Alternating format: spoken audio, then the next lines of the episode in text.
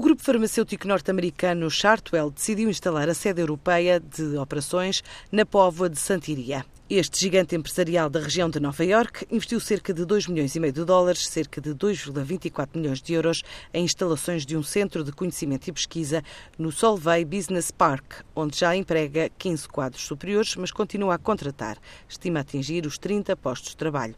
É um projeto de desenvolvimento de princípios ativos de medicamentos, confirmado por Manuel Eduardo Fernandes, o diretor-geral da Chartwell Actives em Portugal. O nosso objetivo é ter uma unidade piloto com, com capacidade na área de fermentação, purificação e síntese química, portanto, que são áreas fundamentais, que são capacidades críticas para quem, para quem desenvolver, para quem quer estar na indústria dos, dos APIs.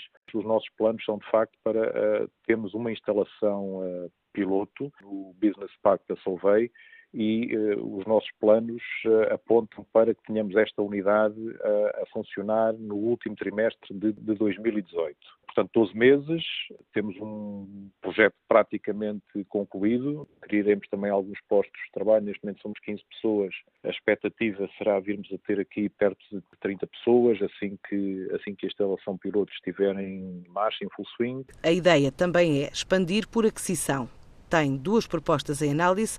Numa Europa, onde quer instalar uma unidade produtiva gerida a partir da sede em Portugal para ir conquistando clientes. Estamos mais focados no mercado espanhol e no mercado uh, italiano porque para além do API, do princípio ativo, nós podemos uh, ajudar o cliente a desenvolver também o, o, formulado e sempre com o mercado dos Estados Unidos como objetivo último. Por outro lado, estamos também uh, a procurar crescer numa lógica de aquisições Estamos envolvidos neste momento em dois processos de due diligence e estamos certos que num prazo de 6 a 12 meses eh, teremos uma unidade, uma unidade produtiva de princípios ativos no espaço europeu.